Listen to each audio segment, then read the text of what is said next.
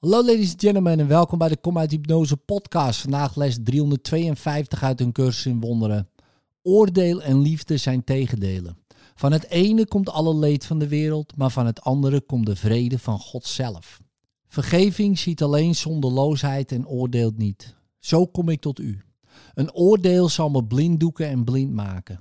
Maar liefde, hierin vergeving weerspiegelt, herinner me eraan dat u me een manier gegeven hebt om opnieuw uw vrede te vinden. Ik word verlost wanneer ik verkies deze weg te volgen. U hebt me niet zonder troost achtergelaten. Ik draag in mij zowel de herinnering van u als iemand die me daarheen leidt.